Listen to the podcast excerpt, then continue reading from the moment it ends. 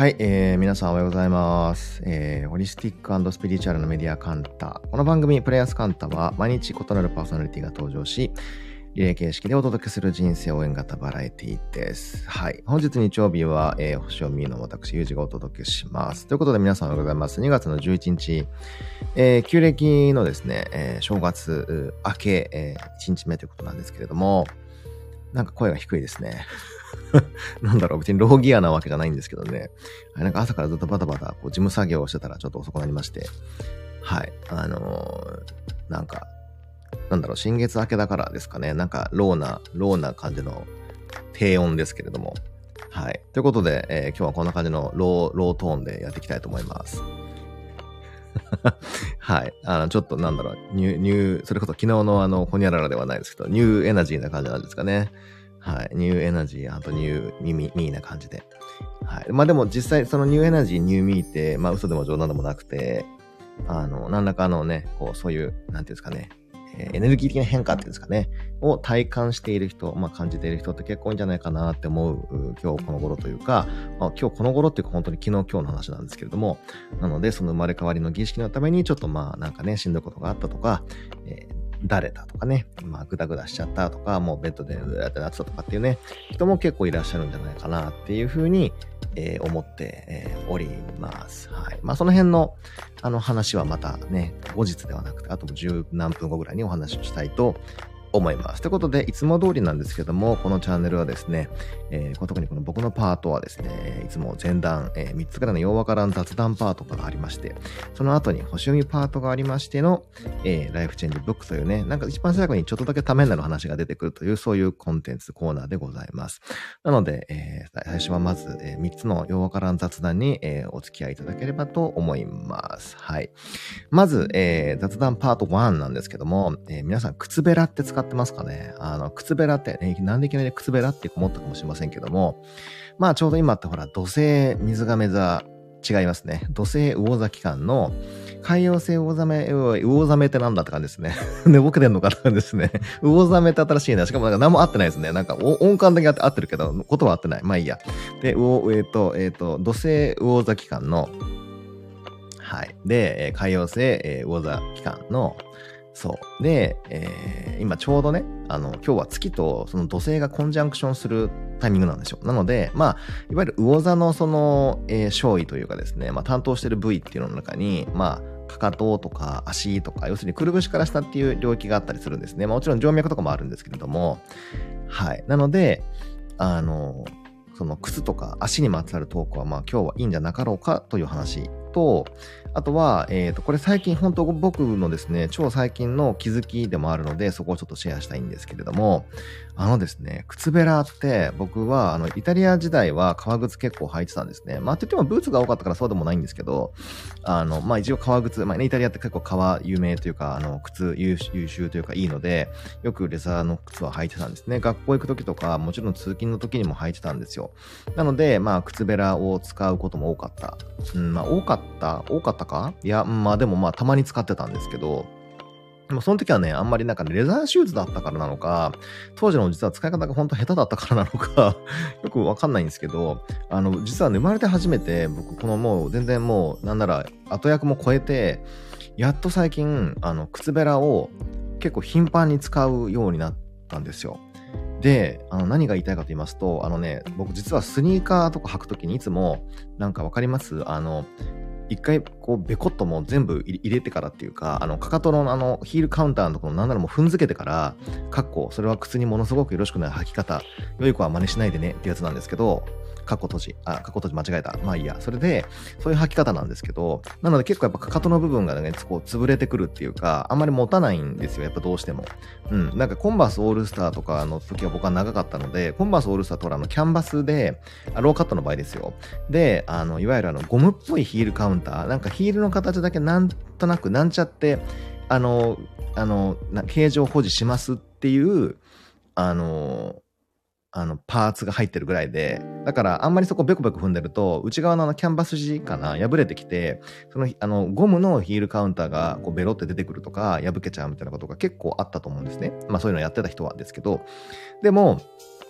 あの、結構そうじゃないスニーカーを最近履くことが多くて、つまりコンバースオールスターを別に履いてないわけじゃないんだけど、あと、あの、ジャックパーセルとかも履いてないわけじゃないんだけど、てかもう思いっきりブランド名とかメーカーのね、商品名出しまくってるから回し物みたいになってますが、あの、あの、それの、なんだっけ、ヒールの部分を履き潰さない、えー、方が絶対ええやろうなっていう靴を最近履いてることもよくあ,、まあ、あって、そう、なので、靴べらをよく使ってるんですよ。そしたら、あの、なんていうんですかね、こう、あの、特にあのローな靴べら、えローな靴べらってよくわかんないな、あの短い靴べらじゃなくて、あのよくあの旅館とかですね、ホテルの入り口にあるような、あの木の、ね、やつとかメタルのやつでもいいんですけど、ちょっと長めのやつで、要するにあの腰をもうかがめることなく、あの、シュッて、ステッキみたいにシュッて入れるやつですよ。そう。あれを、あのー、や、使ったら、いや、もうやばいですね。いや、もちろんそのかがめるやつでも全然変わんないんですけど、あのなんかこう、わかりますかね？このかかとが滑らかに あの靴の中に滑り込まれていくあの感覚というか、快感。いやー、なんで僕はこの朝から靴べらについて熱く語ってるんだろうって感じなんですけど、あれ、あの、結構ね、あの感覚ハマると病みつきになるなって思います。あの、本当にこう、あの、呼び込まれるようにかかとが靴の中に入っていく感じ。で、収まるべきとこにさっと収まる感じ。そうじゃないと、あの、靴べら使わないと、なんか、分かりますかね？ちょっとこう、かかとのところを指とかで、森ってやって、森ってやってたやった感じなんですけど、あの、こう、靴の中にね、かかとを入れていく感じがどうしても発生すると思うんですけど、でもあの、靴べらのなんかあの、薄皮一枚ではないが、あの薄いスティック1枚でスルって入ってる感じって非常に気持ちいいし、なんかちょっと快感に近いなっていう、なんかようわからん靴べら論をですね、なんか、あの、朝から語ってる。あと、ほら、スニーカーのね、形もあの崩れないので、そう、あれももちろんね、あの、合わせて非常に良いなと。えー、なんで、あの、この例になって今更それに気づいてるんだっていう感じですけど、あの、はい、あの、いいなと思いました。はい。でもなんかそれをこう、させるためなのか何なのか、近年、ここ何年かな ?4 年ぐらいですけど、まあ近年って言っても、な、なぜかね、靴べらをいただく機会とか、結構あったんですよ。はい。なので、まあこれ使えってことかなと思って、やっとあの、使い始めたんですけど、めっちゃいいですね。いや、本当に。めっちゃいいですよ。いやもう、しかもそんな高いもんでもないので、あの木のやつとかね、玄関とかにあるようなやつでもそんなにめっちゃ高くもないし、まあ物にもよるのかもですけど、であのアルミとか、あの、なんだっけ、それ金属製とか、もしくはプラスチック製とか、もいろいろありますけど、どれもそんな高くないから、はい、あのうん、1個ね、まあ携帯するまでいかなくてもいいかもですけど、あの、あって履くときには使ってもいいのかなってね、あの、すごく思いました。あの、使ってない方はね、はい、思いました。とにかく、あの、靴がやっぱりこのね、あの、かかとのあたりが綺麗に残る、ヒールカウンターが潰れないっていうあの感じ。だから靴に対してもなんかすごいこう、敬愛的になるというかですね、はい、このリスペクトフルになる感じが非常に良いですね。なんか本当に今まで靴さんなんかね、存在に扱ってごめんよみたいな、そんな感じでございました。はい、ということでこれが今日の雑談パート1なんですけど、で、パート2はもう皆さん今あれですね、個人の方は、あの、確定申告の時期ですよね。まあ個人じゃなくてもあのね、個人のその副業というか、そういうあの雑収入とかがある方は確定申告の時期ですよね。はい。皆さんどうですか？もう終わりましたか？あのー、なんだっけ ?2 月の15だったかな？から3月の15までが確か、あのー、提出だったと思うんですけど、あのー、僕は個人の方の、あの、会社の方だけじゃなくて、個人の方の申告もあるので、あの、毎年やるんですけど、うん、すごいなと思ったのは、なんかなんだろうな、ちょうどこの水亀座土星時代になってから、だから2020年くらいからですかね、あのー、なんかね、あの、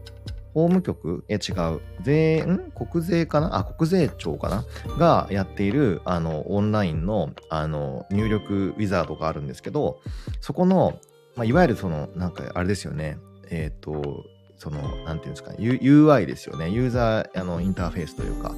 あの、あの入れる、その、入力のその、あの感じ、デザインですよね。が、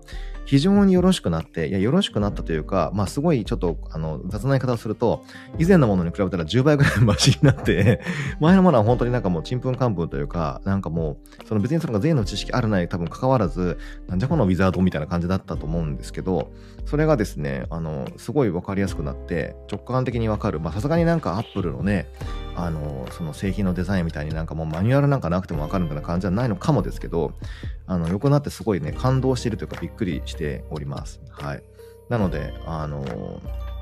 あの、別になんか、あのそれがすごいから、あの一瞬で終わったとかではないんですけど、まあ事前に準備結構僕するので、はい。あの、とか結構毎月計算しているので、ね、それはあんまり大変じゃないんですけど、うん、でもなんか以前に比べて本当に一瞬で終わるようになったなって思いますね。あと、ほら、最近もあの、ハンコとかも押さないじゃないですか。だからそういうものの手間、まあそんなの手間のうちに入んないんですけど、それも、あの、なくなって、すごい楽になりました。でも僕実は、あの、これ自分で言うのもあれなんですけど、オンラインで、あの、なんていうんですか、あの、要するにだから e-tax で僕完結しなくて、僕印刷して税務署に持っていくのが好きなので、実は 僕は印刷して、あの、紙で、あの、はい、持って行って、で、その場で、あの、現金で納付してます。はい。まあ、何の話やって話なんですけど、はい。なんか意外となんかね、ウィザード側とか UX がとか言う割に神回って感じなんですけど、そう。でも意外と僕あのガーっていうあの印刷する毎年のルーティンの作業意外と好きでして、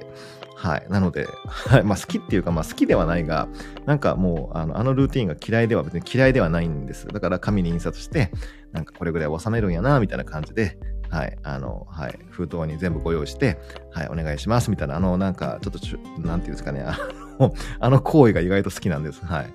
その辺が土見なんですかね。まあいいや。まあ合理的ではないんだけど、まあ、あの、アナログ感は意外と嫌いではないですよっていう話でした。はい。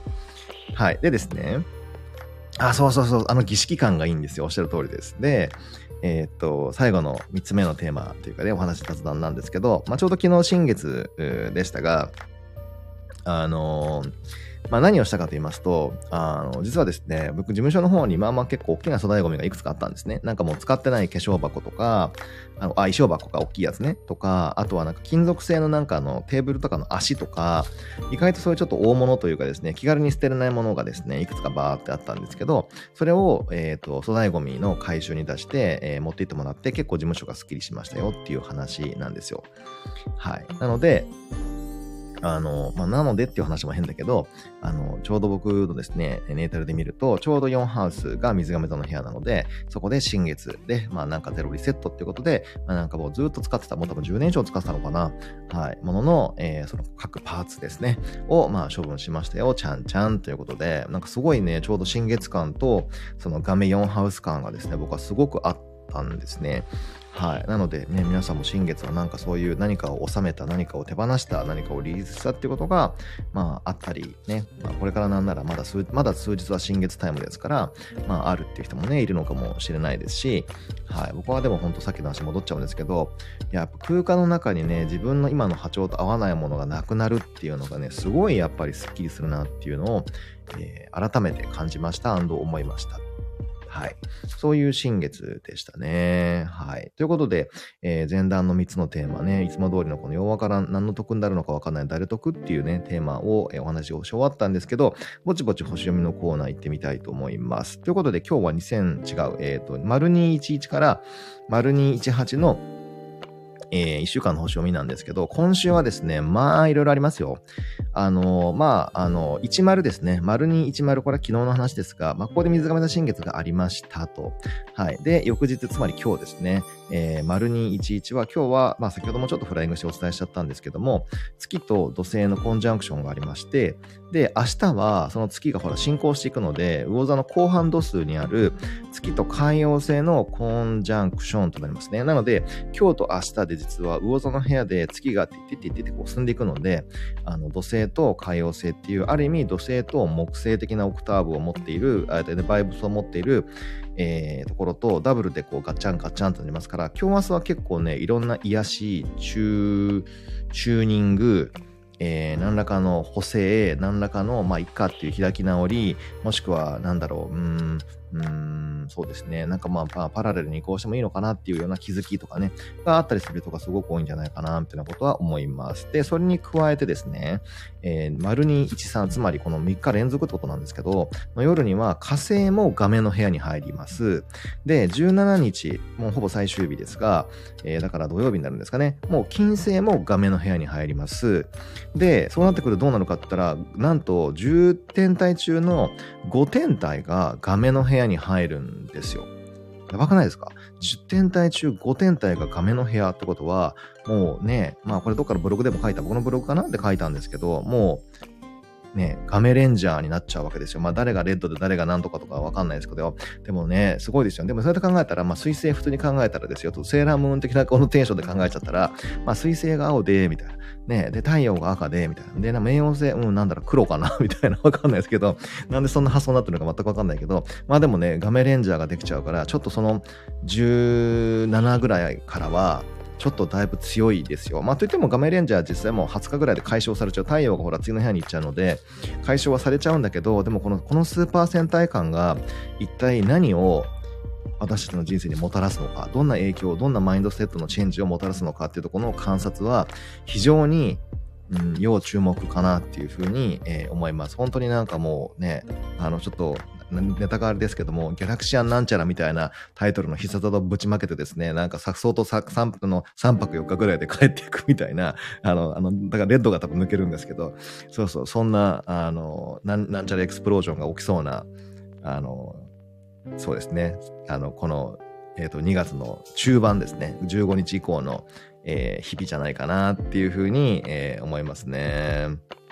なんかここまででも画面が強いともはやなんか拗ねるという概念ではなくてなんかもうなんていうんですかね、開き、開き直るみたいな。すねってなんか本当は何とかしたいんだけどな、うん、でもいいや、みたいな感じのすねみだと思うんですけど、そうじゃなくて、なんかもう、俺やったろみたいな。逆になんか、その、なんかすねが極まると、超開きに直る、直るみたいな、もう知らんみたいな感じに、ちょっとなっていって、本当ロッケンロールな感じになっていくんじゃないかなっていうふうに、ちょっと思っております。なんか、中途半端だったらすねなんですよ。そう。でも、それを超えていくと、そうそう、やればいいんだろうみたいな、やったろみたいな感じの、なんか暴発爆発みたいな感じになったり、えー、するのかなっていうふうに思っておりますので、逆方向に進みたい人今の制度に乗っかるだけじゃなくて違う脇道で行きたい人にはすごく強い追い風が、えー、吹くんじゃないかなっていうふうに思いますでございます。はい。ということで、えー、これがまあ星読みのコーナーね、まあ1週間の解説だったんですけども、この1週間結構皆さん要経過観察というかですね、まあ何の経過やったかんですけど、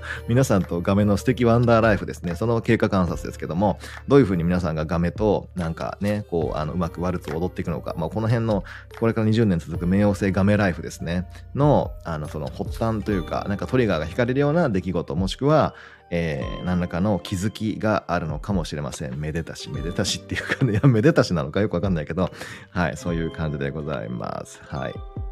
さて、えー、最後ですね。ライフチェンジブックのコーナーです。今日のね、選書は、すごく今日の星回りに乗っ取ったものかなっていうふうに思いますし、実際この冥王星水亀座時代まで僕はこれ寝かした、特にこのガメレンジャーになるタイミングまで寝かしたという本でもあるので、ちょっと今日はね、これをご紹介非常に楽しみなんですけども、まあ有名な本なので、ご存知の方も絶対、もう、もう多分、とかご存知っていうか、あの読みまくってます、愛読書ですっていう方も、えー、いらっしゃるんじゃないかなと思いますので、ちょっとこのタイトルを読むのにちょっと格ぶるなんですけども、いきます。じゃじゃん。えー、っとですね、北山康平さんの、えー、もうこれを聞いただけでも、あれか？あれかっていう方もね、多分いると思うんですが、えっ、とね、虹の戦士です。はい。北山康平さんといえば、僕はあの、いろいろこう、あの、選書のコーナーとかでも、あの、もうね、あの、えっ、と、フラットベースさん、だから、えっ、と、シェアラウンドさんですね、の、あの、選書とか、あとは、えー、なんだっけ、あの、今までの選書の、うんぬんかんぬんで、えー、結構北山さんの本を選んでることって、実はこっそり入れ入れてるんですよね。はい。で、えー、っと、北山さんはですね、えー、っと、うんとね、今、なぜかタイトルど忘れしちゃった。あの、地球のレッスンだったかな？とか、あと、なんだっけ、えっ、と、人間のレッスンじゃなくて、ちょっと忘れしますね。なんとかのレッスンっていうのがすごく、えー、あ、あとそう、地球のレッスンと自然のレッスンっていう二つのあの本が僕はもうめちゃめちゃ好きで、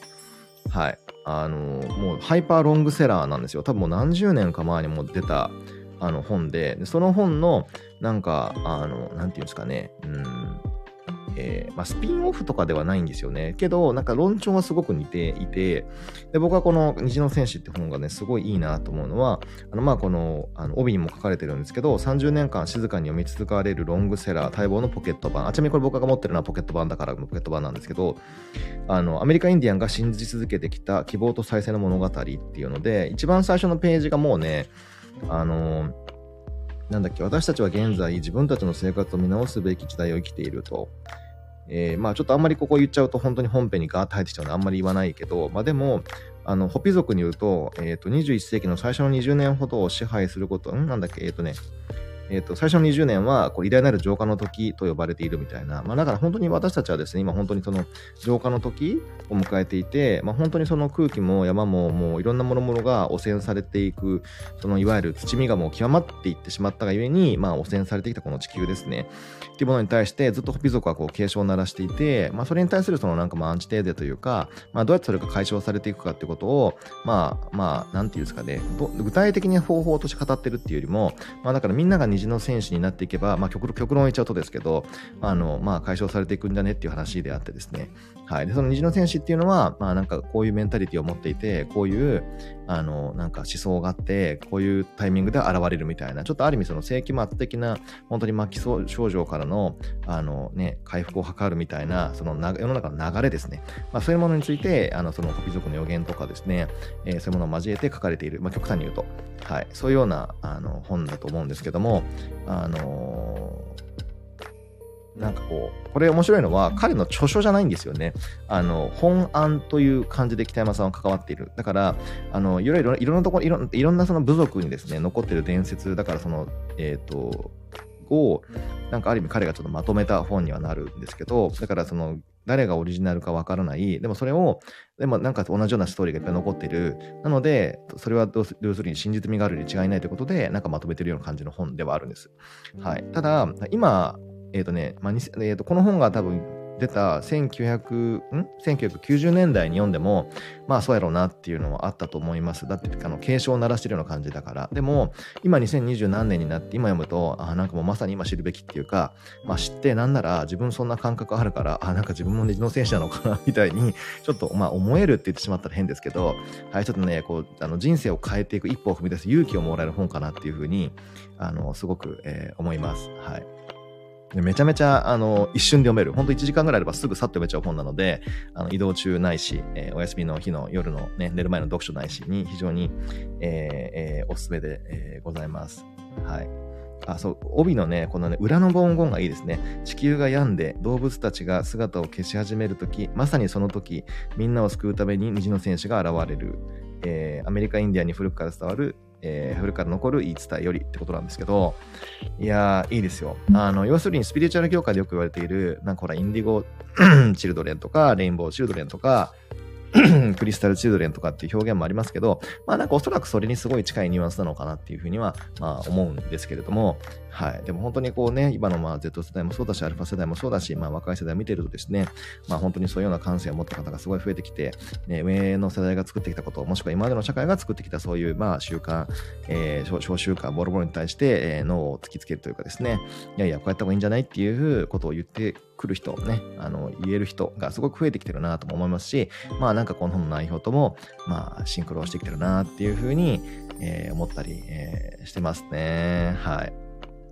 うん。ということで、えー、これはですね、えっ、ー、と、太田出版さんから、えー、この、えっ、ー、と、ポケット版は出ております。あのなんかミニサイズなのにハードカバーでね、バイブルみたいな感じで結構しっかりした作りなので、あの、コレクションないし、プレゼントにも非常にいいんじゃないでしょうかっていう、なんかだいぶ回し物っぽいトークになってますけれども、はい、よかったら皆さん手に取ってね、読んでみてください。ということで、えー、長々とお話ししましたけれども、今日はこんな感じで終わりにしたいと思います。ということで、今日も皆さん良い一日をお過ごしください。ゆうじでした。